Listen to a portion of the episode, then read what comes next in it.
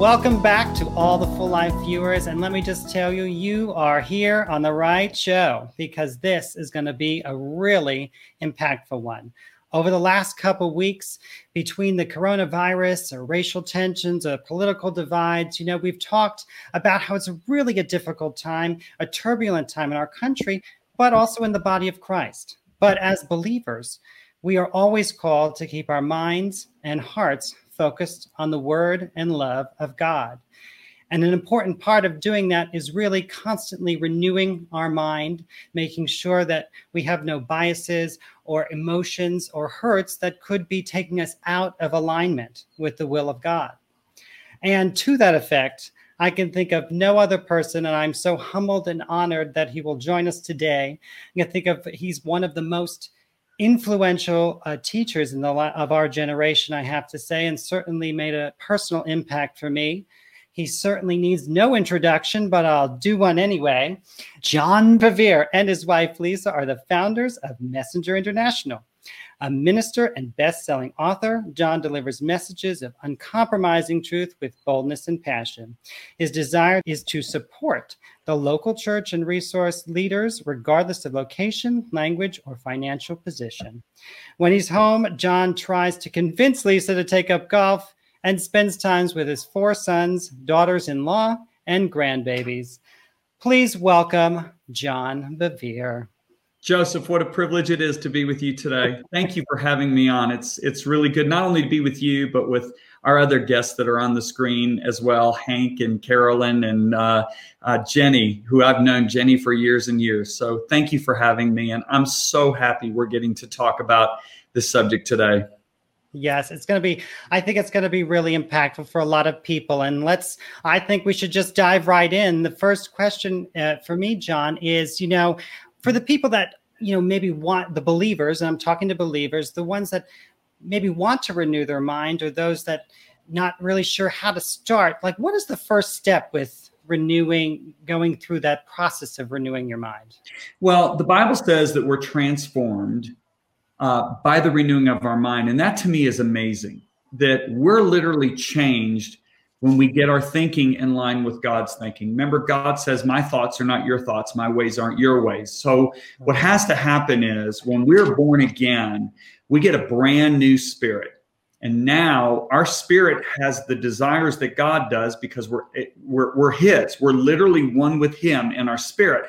However, the mind has the choice of listening to the Spirit or doing what we've always done before.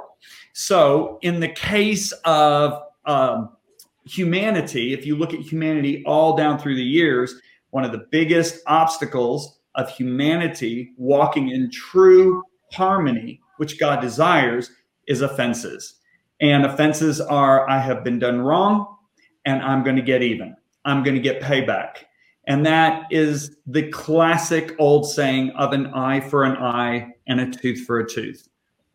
I can't even tell you how many times I've referenced Bait of Satan to our church recently, because I really feel like this is definitely a stronghold that has really gripped the church recently more than ever, especially, we've talked about on the show how a lot of our stuff really started to explode during Pentecost, during the time we're supposed to be unified. And that time that unity brought the Holy Spirit, we have all this fracturing that's come, a lot of it from offense. And you talk about it, of course, in the Bait of Satan. What does the Bible say specifically about offense? And why is offense in our thoughts and our hearts so very dangerous for the body of Christ especially? Well, if you look at the person that could have been offended more than any other human being on the planet, it would have been Jesus. Right. Jesus never committed one sin. He never committed one offense against God. He never did anything wrong. Yet he was treated as a criminal, put to death in a murder, in a way a murderer is put to death. And yet he chose to forgive. And he's the only innocent human being that's ever lived. There's not one human being that's walked on this earth that is truly, truly innocent except Jesus. Okay. Because the Bible makes it so clear, all of us have fallen short of God's righteous standard. So Jesus came to set an example. And Peter writes about this extensively. He said that if you have been treated wrongly, if you've been treated as an evildoer when you have done right, he said, you're called to handle this correctly, because Jesus left us his personal example, who never committed sin, nor was deceit found in his mouth. But when he was insulted, he didn't insult back. When he was threatened, he didn't threaten back. But now here's the key. But he committed himself into the hands of his Father, who would judge righteously. Right. So good. So in other words, picture this. Right. Jesus is in the highest court of law. It would be the United States Supreme Court for us. The leaders of the nation, we must remember, Israel was under Roman oppression, but the Romans would allow Israel to still govern themselves. So a Pharisee was not only a spiritual leader, he was a governmental leader. Mm-hmm. So we have the most influential men in the entire nation in the highest court of law, and they are absolutely telling lies about Jesus to try to get him crucified. And in Mark chapter 16, it says they're hurling these lies in this highest court. So there's no court higher to appeal to. And Jesus doesn't answer one word. And the Bible says, here's Pilate, who has sat in this seat many, many times and watched men being accused and frantically defending themselves. Pilate finally interrupts the proceedings and says, hey, Jesus, what are you doing? Why aren't you answering? Because Pilate knows he's innocent. Okay. His wife had a dream and sent him a warning and said, this is a godly man. This is all wrong. What's going down? Right. So he knows he's innocent, and yet he's not defending himself. And that's the personal example that Jesus left us. Now, listen to what, now, Joseph, I love this. You just said that we're supposed to renew our mind. Isn't it interesting? That's Romans 12. Let me read you Romans 13, right? After we are told to renew our mind, listen to these words like we've never heard them before. Never, this is verse 17, or excuse me, this is still Romans chapter 12. So we haven't even left chapter 12 yet. Never pay back evil with more evil. Do things in such a way that everyone can see you're honorable. Do all that you can to live in peace with everyone. Boy, does this apply to our society today. Yeah. Dear friends, never take revenge. Now that's a command. Never take revenge. Leave that to the righteous anger of God. For the scripture says, I'll take revenge. I'll pay them back, says the Lord. So there was a day in which my boss, and this was my life. I've got two young children, and my immediate superior is trying to destroy me, and he's fabricating lies about me. And I finally had proof of his lies. And I was going to bring it to my senior pastor, because I was one of 11 pastors at a very, very large church. I had proof that he was lying, of his mode, of everything that he was doing. And I made an appointment with the senior pastor, and I'm in prayer the morning of that meeting, and I've got no peace in my spirit. And I said, now, God, what's wrong? Am I sharing this wrong? Should I show the evidence first, then tell or should I tell what he's done and then show the evidence? I'm getting no peace, absolutely no peace. And finally, after about 35 minutes of wrestling with this, that early in that morning, before I was meeting with my senior pastor, I screamed. I literally yelled. I mean, here I am, still in my 20s. I yelled, God, you don't want me to show this to my pastor, do you? Wow. And the peace of God went whoosh. And I'm sitting there going, I don't get this. And then God showed me something that morning. Now, guys, I'm going to stand up and illustrate what I saw. But the Lord said to me, he said, as long as you're defending yourself, this is what I'm doing. And I saw the Lord from his shoulders down. with his arms behind his back. And I knew. Oh, my God. Now you're going to think this is crazy what I'm about to say. I knew his hands were tied. Oh. Okay. I knew he was restrained from moving. Oh. And he said, as long as you defend yourself, I can't defend you. Mm-hmm. Wow. He said, but the moment you commit this to me, so it's not a passive thing. Well, God will take care of it. No, you commit it to him. Who, listen to the scripture again, who when he was insulted, did not insult return. When he was threatened, didn't threaten return, but he committed his case into the hands of him who judges righteously. So the Lord said, the moment you give this to me, this is what I saw. I saw him now working on my behalf. Mm, my gosh. And I realized at that moment that it is, according to this scripture, and this is all over the Bible, it is an unrighteous thing for God's people to get even. Wow. It is a righteous thing for God to get even for his people. Wow. That's what he means. Yeah. I'm going to take the revenge. I will repay. But if you do it, I won't do it. But we have pastors that are actually standing up and supporting people taking revenge, John. I mean, that's been blowing my mind. I've heard the teaching. I've heard the messages. Yes, you're angry. You feel wrong. Yes, you should fight to take back. How do we as pastors, how can we even justify that? Or the other one I love is T-shirts that people were wearing, Christians saying Jesus resisted. That was the one that absolutely just slays me because that's the opposite of what he did. He didn't resist.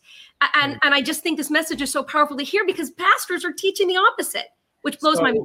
What does the Bible say about the last days? Let's talk about this. Matthew chapter 10 or 24, Jesus said, in the last days, many are going to be offended.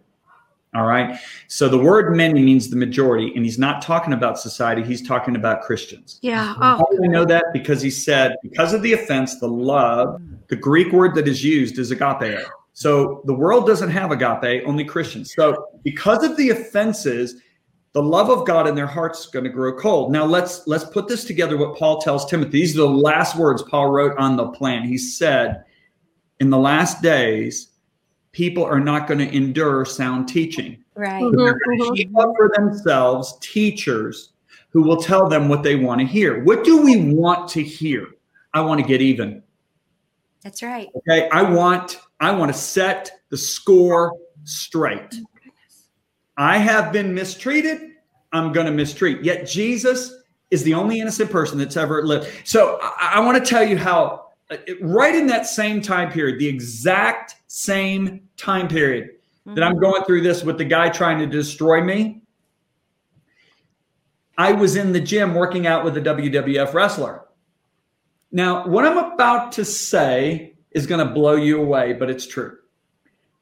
There was a guy in Orlando, Florida, where I lived, who got a little irritated with his 18-month-old little girl. She, I guess, in his opinion, was crying too much. He got so irritated, he turned on the broiler. Oh, God. After several minutes, pulled the rack out of the broiler. Now the rack is red hot, and started bouncing her up and down on that rack, and gave her second and third degree burns. Now, I'm in the gym.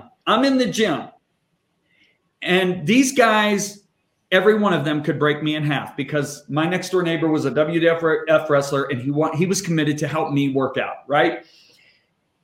Those guys wanted to kill this guy. I mean, the anger in that gym over what this guy did to that little girl was... I mean, it was red hot in there when they were talking because the radio's playing in the gym and they're, the news comes on, they announce it. These guys are like, let me at him. I want to kill him for what he's done to that little girl. But now let me ask you something.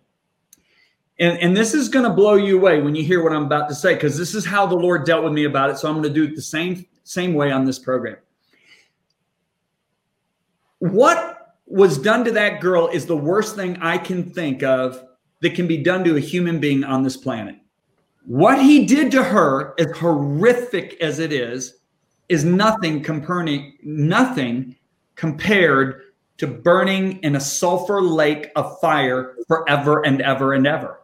That's what all of us deserved. Right. Mm. But God chose to forgive us before we ever said, I'm sorry. So Jesus said, Father, forgive them. They don't know what they're doing, when he's hanging on the cross. So he forgave us before we ever said, I'm sorry. So I hear people saying, well, I'll forgive them when they apologize, or I'll forgive them when they make it right. What if Jesus would have done that with us? We would have burned in a lake of fire forever and ever and ever. And Jesus made this really clear in Matthew 18. He said the very worst thing that we can do to one another is like a $10,000 debt compared to what we did to God, which is like a $10 billion debt. So there is a statement that I've made for years, and if you really listen to these words, they'll make sense. But a person who refuses to forgive is a person that's forgotten what they've been forgiven of. Mm-hmm. Or never realized what they've been forgiven of. See, we allow people to get, quote, saved before really showing them what they needed to be saved from. If I say to a person, just pray a sinner's prayer. Okay, I want to spend eternity with Jesus. Cool. Jesus, come into my heart. I receive you as my Savior. All right, I'm a Christian. But they never realized that the law was given for one reason, to show us that we deserve to burn in a lake of fire forever and ever and ever. So the law was the school teacher that led us to the grace of God and the forgiveness of God. So if I thought that, hey, I'm a good person. I mean, you know, man, I mess up sometimes, but, you know, I haven't hurt anybody. You deserve to burn in a lake of fire forever and ever, and so did I. And it's only because God chose to forgive us, which means clear the record before we ever paid up. If we would have paid off God for what we did to him, burning in the lake of fire would have been our just payoff forever and ever and ever. Because God's not unjust. So he's not going to allow a person to go to hell forever and ever and ever if it's not the just payment for what we did against him. But yet he chose to forgive before the just payment was made. Right. So how can we as Christians see? Jesus said they're going to know they're going to know they're my disciples by their love one for another. Mm-hmm. What is love with the stuff you're talking about, Jenny? Where is love and forgiveness are hand in hand. Mm-hmm. Oh, I love you, but I refuse to forgive you. You don't love me. Yeah, exactly. I mean, nice words, but they're empty. Yeah. Jesus had actions. I mean, guys, you know what I've been meditating a lot? I mean, I've had a lot of time to think during this COVID-19 lockdown. I'm sorry, I'm probably dominating the conversation. I have been in this very office so many days in tears because I'm trying to imagine what Jesus left to come and be born in a manger. Okay? Mm-hmm. And so I'm just like completely overwhelmed that he would leave a place that Paul said is so far better than being here that words can't describe it. He leaves it because he loves us that much. Now that's action. You talked about, you have this statement, which I think it's kind of amazing because on one hand, it's really freeing. But it might be a little terrifying for some of us, too, because it puts responsibility on us. You say no devil or person can take you out of the will of God other than you. And then to kind of maybe ground us on that, you do a really good example of Joseph. Can you kind of talk about that a little bit? Oh, Hank, I'd love to. And Hank, I'd love to be at the beach with you. It looks like you're really enjoying yourself right now. Anyway, yes, I'd love to amplify on that. God had a calling on Joseph's life. And his brothers said, we're going to destroy this calling. We're going to destroy his dream by selling him as a slave into a foreign land. And back in those days, when you were sold as a slave into a foreign land, and it's not just those days, it's been in recent times as well.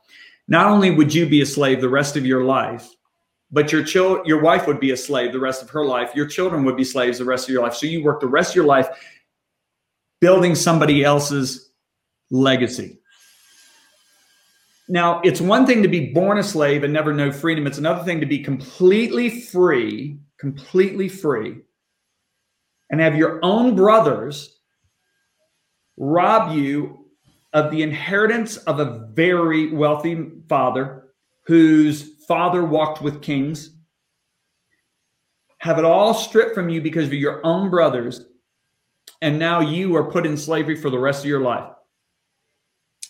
They said, we don't want to kill him because his blood will be on our hands, but let's make him a living dead man by making him a slave. So God's the one that gives Joseph this dream, right? Joseph stays obedient to God, and the result is 19 years later, 10 years slavery, 2 years dungeon, 2 years famine, or 7 years plenty, 2 years of famine. Added up, it's 19 years later. 19 years later, here comes those brothers. And God the whole time is going, you guys think you're going to knock him out of what I've planned for him? You can't do it. You're actually going to be the instruments that fulfill my plan for him. So this is why when Peter says, hey, bless those that curse you, do what Jesus did, imitate him. And because he takes it from chapter 2 to chapter 3, he said, who can harm you when you understand this truth? All they're doing is they're propelling you into your destiny. Now stay with me. Uh-huh. We think that evil person that has mistreated me got one step ahead of God. Mm. And see how ridiculous it is when it's said out loud? So, Joseph's brothers think we're destroying this dream. If Joseph would think like a lot of us are thinking today that Miss Jenny talked about, they would think they are saying, in essence saying, what has been done has gotten one step ahead of God. When in reality, God's saying, I'm going to use what's done to propel people into their destiny if they continue to obey me. So what do we do? What is obedience? Forgiveness. What does Joseph do when his brothers come back? He blesses them. He gives them a double fold, gives them their money back, then gives 5 times to Benjamin. They're terrified. He's going to kill us. He's going to kill us, what we did to him for all these years. And yet he blesses them, gives them the best land in the country. That's a man. See, Joseph is such a type of Christ. That's a man who has true forgiveness in his heart. He has the character and nature of God in his heart. Well, I was particularly convicted by your teaching on David and him as a leader, and as a follower, he didn't sway from the word of God in his leadership. Can you speak to that story as well? I mean, think of David, your boss. God is the one that puts your boss over you, yet your boss is trying to kill you. He's hurling spears at you and literally trying to pin you to a wall. And then David gets an opportunity to kill him. And he actually feels bad that he's cut off a corner of his robe just to prove his innocence.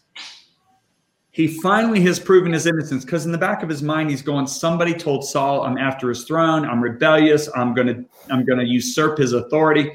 He's proven his innocence. And now Saul, 2 chapters after that, comes hunting after him again with 3,000 of the special ops soldiers of Israel. Can you imagine the devastation in David? Oh my gosh, I have literally proven to this man my innocence. This man has killed 90 priests, their wives and little babies in cold blood because they gave me some bread. Hmm. I mean, this man is lunatic. Hmm. But David says, I'm not going to avenge myself. I'm going to let God do it. Yeah. And because he did that, he was called a man after God's heart. Wow.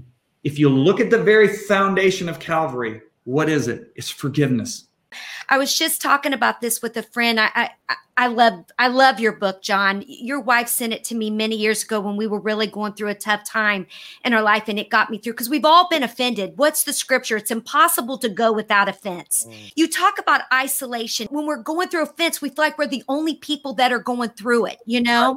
And what an offended heart does is it gets you to focus on yourself instead of focusing on others.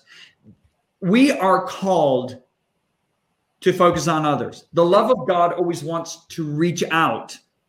But what an offense does is get your focus on you, and you begin to dry up. Everything's about me.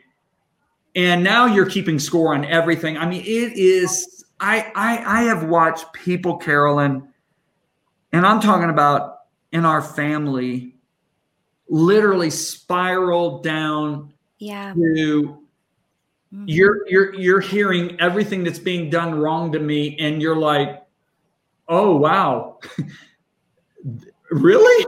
You thought that was something being done wrong to you? In reality, it wasn't. That really wasn't the motive. You know, we know other family members that wasn't the motive. Yeah, yeah. But you see things through a colored filter, and you don't see things right anymore. And it's scary because your filter is polluted. Your filter is defiled. And now the way you perceive people's words, their actions, it's gone through a filter because you are self-focused and you've dried up. The love of God in you is drying up. So you know what's left? Self-preservation. That's what happened at the fall. So now you're going back, you're regressing to your fallen nature of our flesh. So what happens is your spirit, unforgiveness, cuts off the voice of the spirit, so that now your flesh is you're doing everything that way. This is why in Romans 1, God says, I'm going to give them over to a mind that just doesn't think right. So when we carry willful sin, and to carry an offense is willful sin, because forgiveness isn't an option. It's, I mean, I can show you 3 times more scriptures in the New Testament where a person will not be forgiven by God if they don't forgive, then I can a person will not be forgiven by God if they murder or commit adultery. So true. Wow. I mean, Lord's Prayer.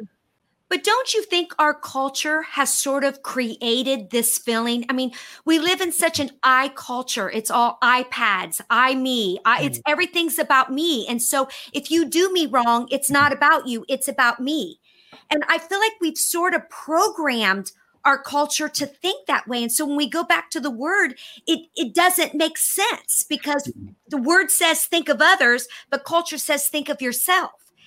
It's unnatural for most people these days. Well, Carolyn, that's brilliant. And can I say this? In my unhealthy times, when I was offended, I saw things wrong. And I got angrier every time somebody did something to me. Yeah. Can I tell you, when I got free from offense and the love of God was burning strong and hot in my heart, do you know what happens? I get empathy and compassion when people hurt me. When they do something wrong to me, I'm like, oh, wow. That's why Jesus could speak so tenderly to Judas when he's standing there with a mob and weapons, and he realizes he's been betrayed by one of his closest friends. Because Jesus was so empathetic, he was so compassionate towards, and he called him his friend.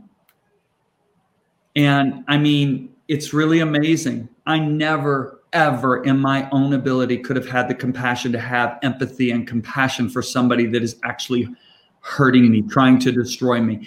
But, you know, I go on my social media and I say the stuff that's written about, you know, gosh, you should see some of the stuff. And they just get mad at me and I feel compassion. I had this one guy, I had no idea he was a pastor in England, but he was ripping into me. And I just felt so sad for him, because I was like, what is wrong? And I just started responding with such empathy and grace and refused to defend myself. And do you know, that guy ended up becoming a big, huge fan. He actually wrote to our ministry and said, the only reason I am doing this, and now a follower of Messenger International, is I watch the way John responded to me. Hey, Carolyn, if that was me when I was offended, I would have tore him into him. I would have ripped him in two. But we see things correctly. I don't believe Jesus is going to look at people and say, depart from me. I think he's going to weep and go, I don't know who you are. And he's going to weep. I mean, the Bible says that there's going to be tears. And I just believe that he's like, I did everything I could to win you into my family, and you just refused. And so you've got to leave me. You don't have my nature. You don't have my character, and you'll pollute all of heaven if I let you in. And he's going to go, depart from me, and as he's weeping. Where you're talking about now, it sounds like the end goal, where you ended up with compassion and empathy. So I guess two questions. The first one is, how do we get there? Because a lot of us do carry these offenses. You know, you talked about how when you were maybe in the flesh or, like very, very offended, how you would have reacted, but now how do you react there? So that's my first question. Talk a little bit about healing. What does that look like? But I'm also curious, too, is what you're sharing with us and the listeners and watchers, is this just for individual offenses or corporate offenses? So, for example, even in our culture now, part of why people are offended is not just, John upset me or Jenny upset me. It's about the corporate nature of sin. And I think even biblically, God comes down a little bit differently on vengeance is mine, says the Lord, to the corporate nature of sin. Hank, you are asking, both you and Carolyn are asking amazing questions. And Jenny, I want to speak to this. Let me open up with a little example. I think it was 5 years ago. I went to Armenia and preached to 3,500 pastors. Mm. And as you guys know, our passion is to resource pastors all over the world. And we have, in the last 10 years, by the grace of God, been able to give away over 37 million resources to pastors and leaders in 227 nations. And this particular conference in the Middle East, we had pastors there from Iran, Afghanistan, they were from Turkey, they were from all over. And I look at this church in Armenia, and they give so much time and effort and resources to reaching the Turkish people. Mm. Yet 100 years ago, I think it was a little over 100 years ago, the Ottoman Empire, the Turks, murdered in cold blood over 1 million Armenians. Yet here's this church doing everything they can to serve the Turkish people. Wow. Mm-hmm. Okay. How there's your corporate example right there. Yeah. They're free. There has been so much done. I mean, look at the 6 million Jews, some say 11 million Jews that were killed by Hitler. Yet you look at the Ukrainians and the Russians that were killed by Stalin, some say 20 million. That's what they tell me when I'm over there. They say the records are incorrect. Mm. Yet I watch the Ukrainian people passionately trying to reach the Russian people. Wow. I watched the Jews, and you know what? Jewish Christians reaching out to Germans. Germans, we have a church, King of Kings. Our church in Jerusalem has a campus in Germany to minister to the Germans, and they're made up of Jews ministering to them. Ministering to people that their parents could have killed their parents, if that makes sense. Right. John, I didn't mean to interrupt you. No, I needed that. I couldn't pull an example out on that particular one. I could with the Americans, I could with the Ukrainians. So we have a choice. Yeah. Are we, you choose. If I pick up the fence corporately as a people, then we're going to suffer still. Yeah. If I choose to bless, then guess what? I have a massive reward coming. Hey, let's talk about Jesus. I mean, he's born into a very oppressed time. Mm-hmm. The Jews were terribly oppressed by the Romans. I mean, if the Roman soldier said, walk my horse a mile, you had to do it. You had to drop everything. I don't care if you had an appointment, you had to do it. And they took taxes, lots of money. You know, they're just stripping and raping the Jewish nation, right? Mm-hmm. But Jesus doesn't focus in on protest. He doesn't focus in on how badly we've been treated as a people. He preaches forgiveness. This is why he was blowing their minds. Mm-hmm. Mm-hmm. Because they're like, are you going to restore the kingdom now? Can we get even? Mm. You know, yeah. Can the throne of David be restored? Even after he was raised from the dead, they're still asking that question. Mm-hmm. We're so tired of this oppression. Yeah. And yet he said, I'm not going to address this. If we get into this, we'll spiral down into very, very low level behavior. Yeah. I'm going to preach the king. I'm going to preach freedom. Joseph was free, even though he was a slave. He was in a dungeon. He kept the promise and the word of God before him. Let's face it. If Joseph was offended, he would have jumped in bed with that woman. Mm-hmm. Yes. Whoa. He would have said, what good has it done that I've obeyed God? What good has it done? I've been a slave for 10 years. My brothers have gotten everything my father has. I'm the one that obeyed God. They're a bunch of crooks. They're a bunch of murderers. Why should I obey God? I'm jumping in bed with this woman. Yeah. But he was a free man. Yeah. He wasn't enslaved to his offense. The big question is, how do we move towards reconciliation? How do we move towards this forgiveness? Because you can ask for forgiveness, but unless people give it to you, what do you do? Great question. Reconciliation occurs, and reconciliation and forgiveness are two totally different things. Look at the cross. It's a perfect example. Jesus forgave us before we ever said, I'm sorry. But yet we were not reconciled back to him until we said, I'm sorry. But until we repented and said, I'm sorry, you were right. I was wrong. Please forgive me. Then we were reconciled into a good relationship. So what led us to that repentance? The goodness and kindness of God. He was good to us before we ever said, I'm sorry. He gave us his sunshine before I ever said, I'm sorry. He gave me food before I ever said, I'm sorry. He gave me clothes to wear before I ever said, I'm sorry. He was good to me. And wow. That's what brings when Jesus said, if your brother sins against you, go to him. He's saying, create an atmosphere of goodness and kindness that's going to make them want to say, oh my gosh, I'm sorry. You know, I will say this though. I want to deal with our attitudes. You know, that pastor that tried to destroy me, and I want you to stop and think about it. I had about $300 to my name. I have two babies I've got to feed. I have no plan B. And if this guy fires me, I'm going to be on welfare, unemployment welfare, because I have nothing and I have no plan B. And it was hard. I mean, it was 18 months of him trying to destroy my life. And when God walked me through that forgiveness with him, 2 years later, I saw him in an airport, and I'm not kidding. Overwhelming love and compassion rose up in my heart. I grabbed him and hugged him and said, oh my gosh, it's so good to see you. And I'm sitting there going, I'm not being a phony right now. I actually really had that in my heart because I'd really forgiven him. And you know, he's never looked at me and said, I'm sorry for what he did. Never. Wow. But I don't care. I don't need that. Because why? The Bible says it's a glory of a man to overlook an offense. And I had the decision I had to make. Am I going to wait for him to say, I'm sorry? Or am I going to overlook it?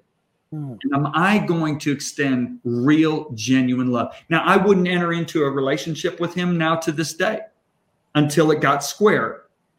But I sure am. If he's in trouble, I'm going to help him. If I see him, I'm going to extend genuine love and kindness. I'm going to ask him how his family's doing, how his welfare is. I'm going to do whatever. But as far as entering into a relationship, well, there needs to be some reconciliation.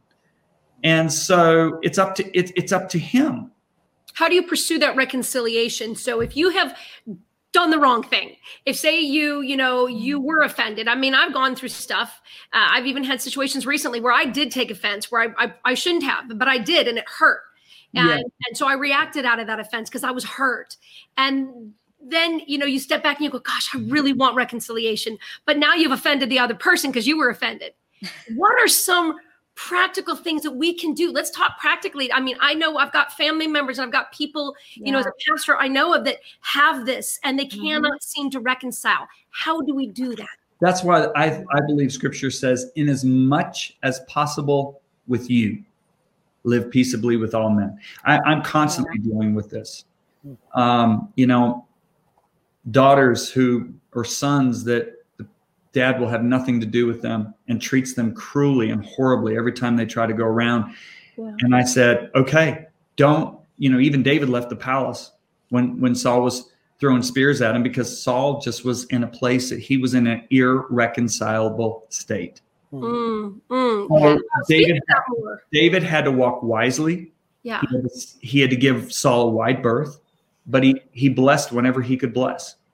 And what I tell those people, as I said, send gifts, you know, send emails, send gifts, make calls, just make sure you're not in a place that if they're just verbally abusing you to the degree that you can't even, you're like, this is unhealthy, then just do the cards in the mail, do the gifts, you know, just pray. That's very important. Prayer. Oh my gosh. That's what brought healing to me. And you know, it's like, I have to examine my heart. What is in my heart towards people? And if there's something wrong, I need to make sure it gets right. Yeah. You know, I mean, I've got to steer people that direction. You know, we are ministers of reconciliation, not just to God, but to each other. So I do believe that our preaching will bring healing, but we're trying to go about it the wrong way. We're doing it the way the flesh would want it done instead of really understanding the principle of what Jesus did. He set our example, yet we're diverting from his example so quickly. And so I just have to say, I'm going to keep, you know, I told our whole team, I said, we're not getting in this.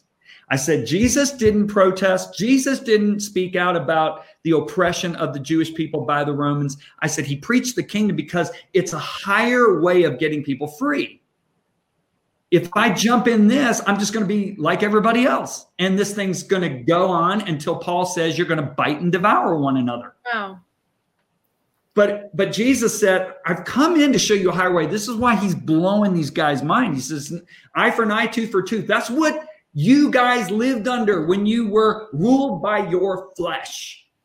But I'm showing you a new way. And I'm going to be the first to illustrate this new way. Mm-hmm. I am going to forgive the people that pierced my hands with nails. But I think it's important, too, for us to point out that, you know, how we protest, you know, today might look different, but I don't know if I think I would push back a little that Jesus didn't protest, because I think his ministry and in preaching the kingdom was a protest. You know, I think his very first sermon, he goes in the middle of the temple and he said, the Spirit of the Lord is upon me, right? To preach good news to the poor and to set the captives free. His ministry is filled with people who are at the margins, who he gave life to. You know, he had Jews and Samaritans, and yet loved the Samaritan woman. But I guess my question I would ask too is, when we talk about being reconcilers, I think one of the things that I loved how you separated and said, well, this is what forgiveness looks like. This is what reconciliation looks like. But I think from the other side, when we've offended and we've caused harm, I think that there's also patterns in scripture that we are to repair that relationship. And I think Zacchaeus is a perfect example. I think that Zacchaeus hurt his people. He hurt them for a long time. And for him to just ask for forgiveness and say, hey, I'm following the example of Jesus, now you need to forgive me, I think that would have been incomplete. And I think that's why we have stories like Zacchaeus, where he had to actually go and repair. And he actually had to pay back some of the money that he stole, and he did it above and beyond. What does the example of Zacchaeus teach us? Because I think part of us being reconcilers is also realizing that we got to do some of this work of repairing some of the hurt we've caused.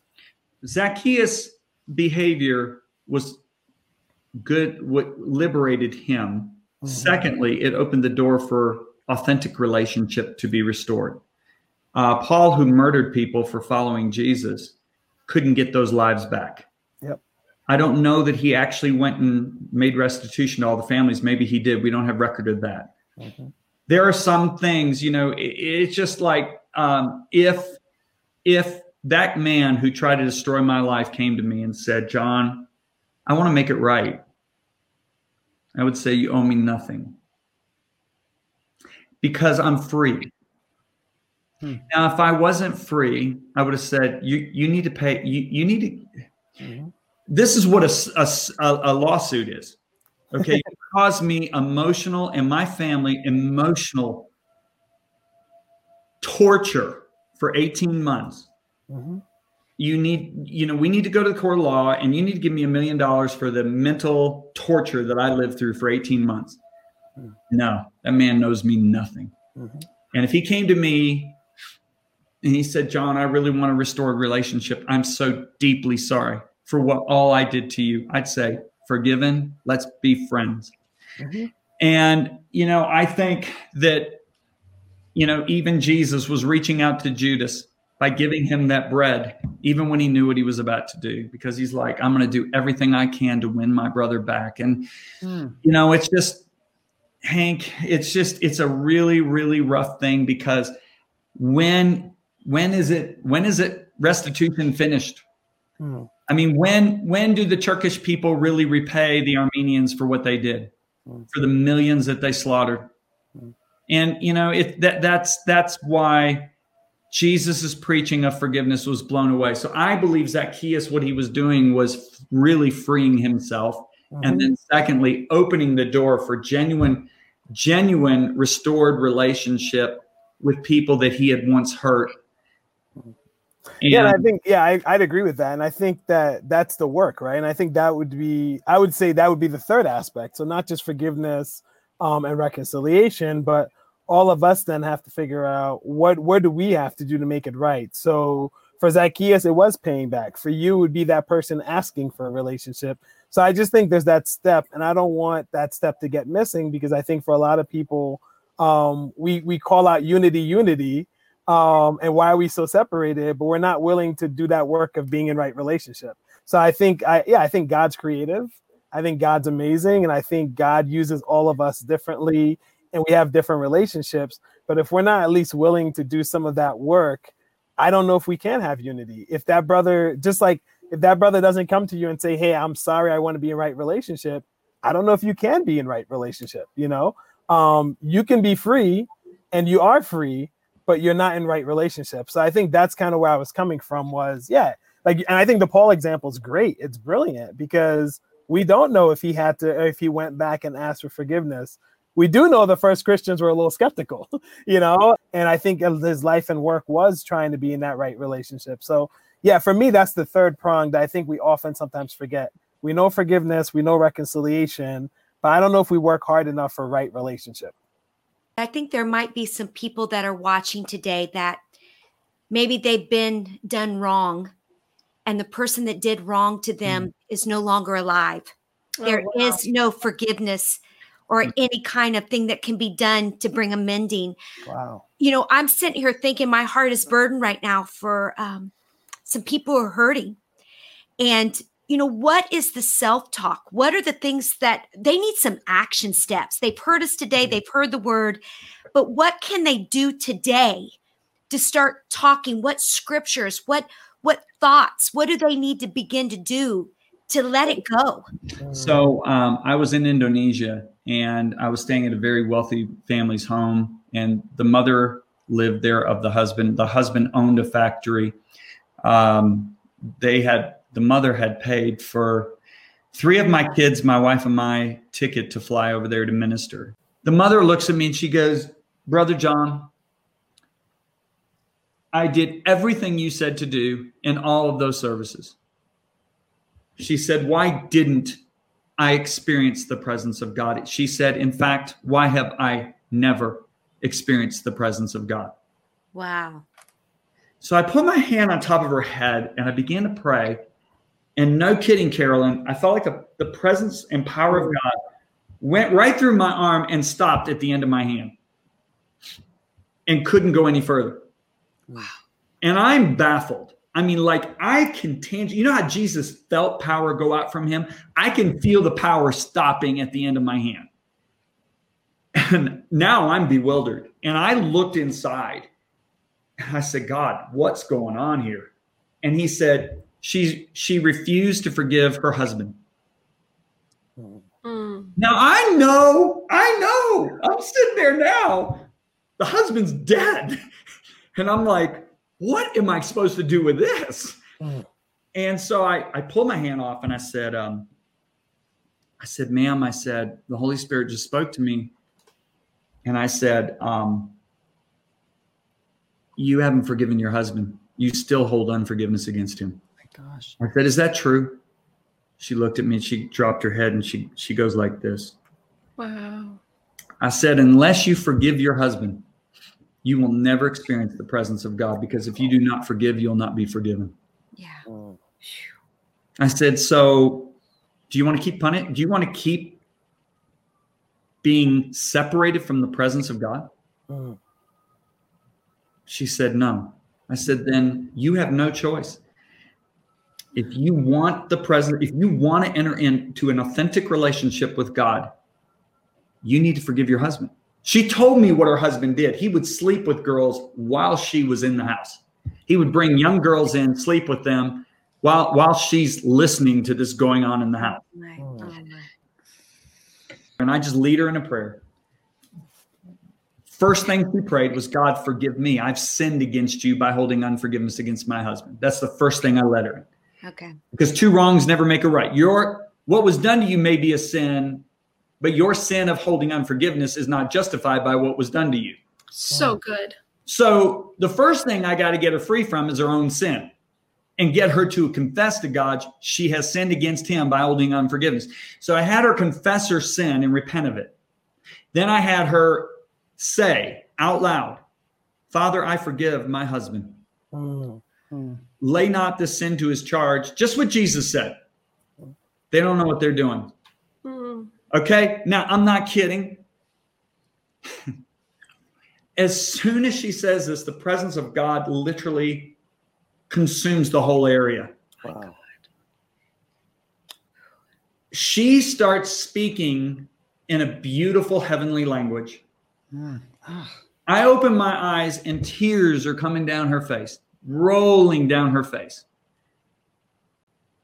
And I look at her face, and every time I looked at her, even though she bought all my kids' tickets, there was just a coldness about her face. I looked at her face and it was soft, it was warm, it was like a baby. It was like an innocent. It was like an innocent little girl looking up at me. I'll never forget. I was standing up. She was sitting down. My hand was up, and she looks up, and I see the face of a beautiful little girl, and tears are just pouring down. And I said, "Isn't it wonderful, the presence of God?" She goes, "Yes."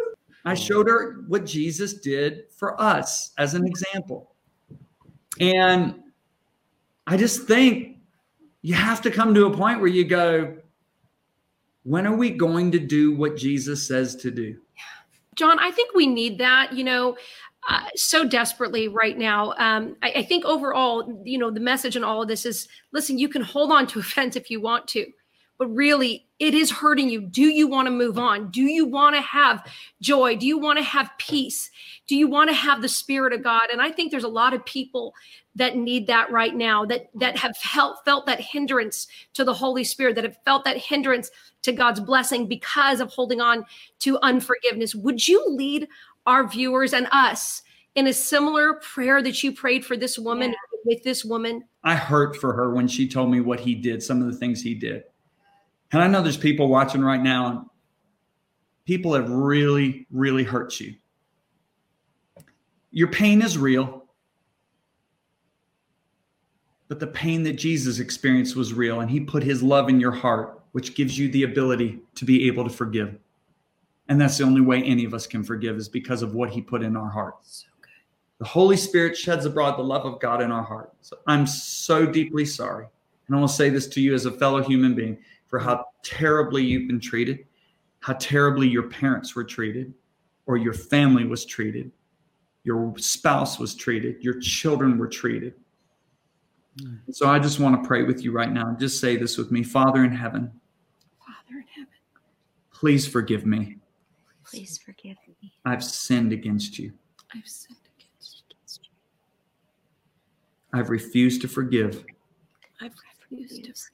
I've held and harbored an offense. I've held and harbored an offense. And I realize I'm wrong. I ask you to cleanse me with the blood of Jesus. I ask you to cleanse me with the blood of Jesus. And in this very moment, from my heart, I'm asking you to put your love in my heart fresh. And I'm going to act on that love even right now. And that I choose to forgive. And that I choose to forgive.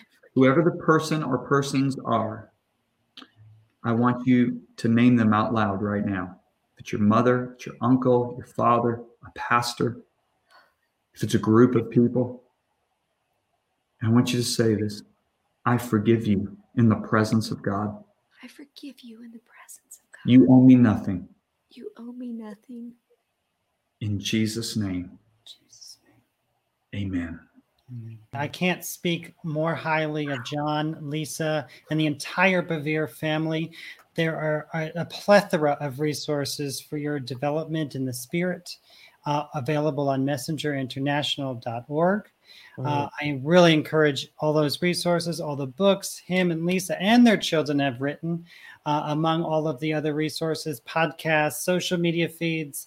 They are so active and so helpful on a day-to-day basis. And thank you so much again, John. I hope everyone takes the time to renew their minds. And Joseph, can I say this just for the sake, because this is the book. It's called The Bait of Satan. Yes. And they can get it on Amazon, The Bait of Satan. The bait is being offended. They can get it on Amazon. They can get it online. They can get it at bookstores everywhere.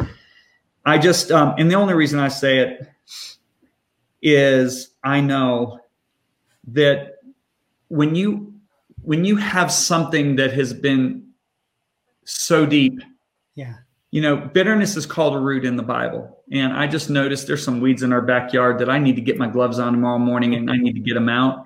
Some of them are pretty big because they've been neglected and they're going to be a little harder to pull out of the ground. So everybody's at a different area. My policy has been, Joseph, don't allow those roots to get too deep to where they're difficult to pull out, to where you actually need now deliverance. Yeah. So what the Bait of Satan does, I believe, is it keeps a Teflon coating on our spirit that offenses just fall off of us. So I'm sorry I interrupted you, but people need that book. Yes, yeah. Everyone should get that book. But truly, take some time to renew your mind. Take some time to examine your perspective and start to walk in the forgiveness and love of Christ as John prayed at the end. I think this time, as John illustrated with his story, and with the coronavirus, look, we don't know if we're going to have another day. So forgive today. Take the time to forgive today and really walk in the love of Christ. And we can come to a closer unity, as mentioned in John 17:23. God desires that unity, and we're walking closer and closer to it every day. Stay with God. We'll see you next time on The Full Life for more conversations.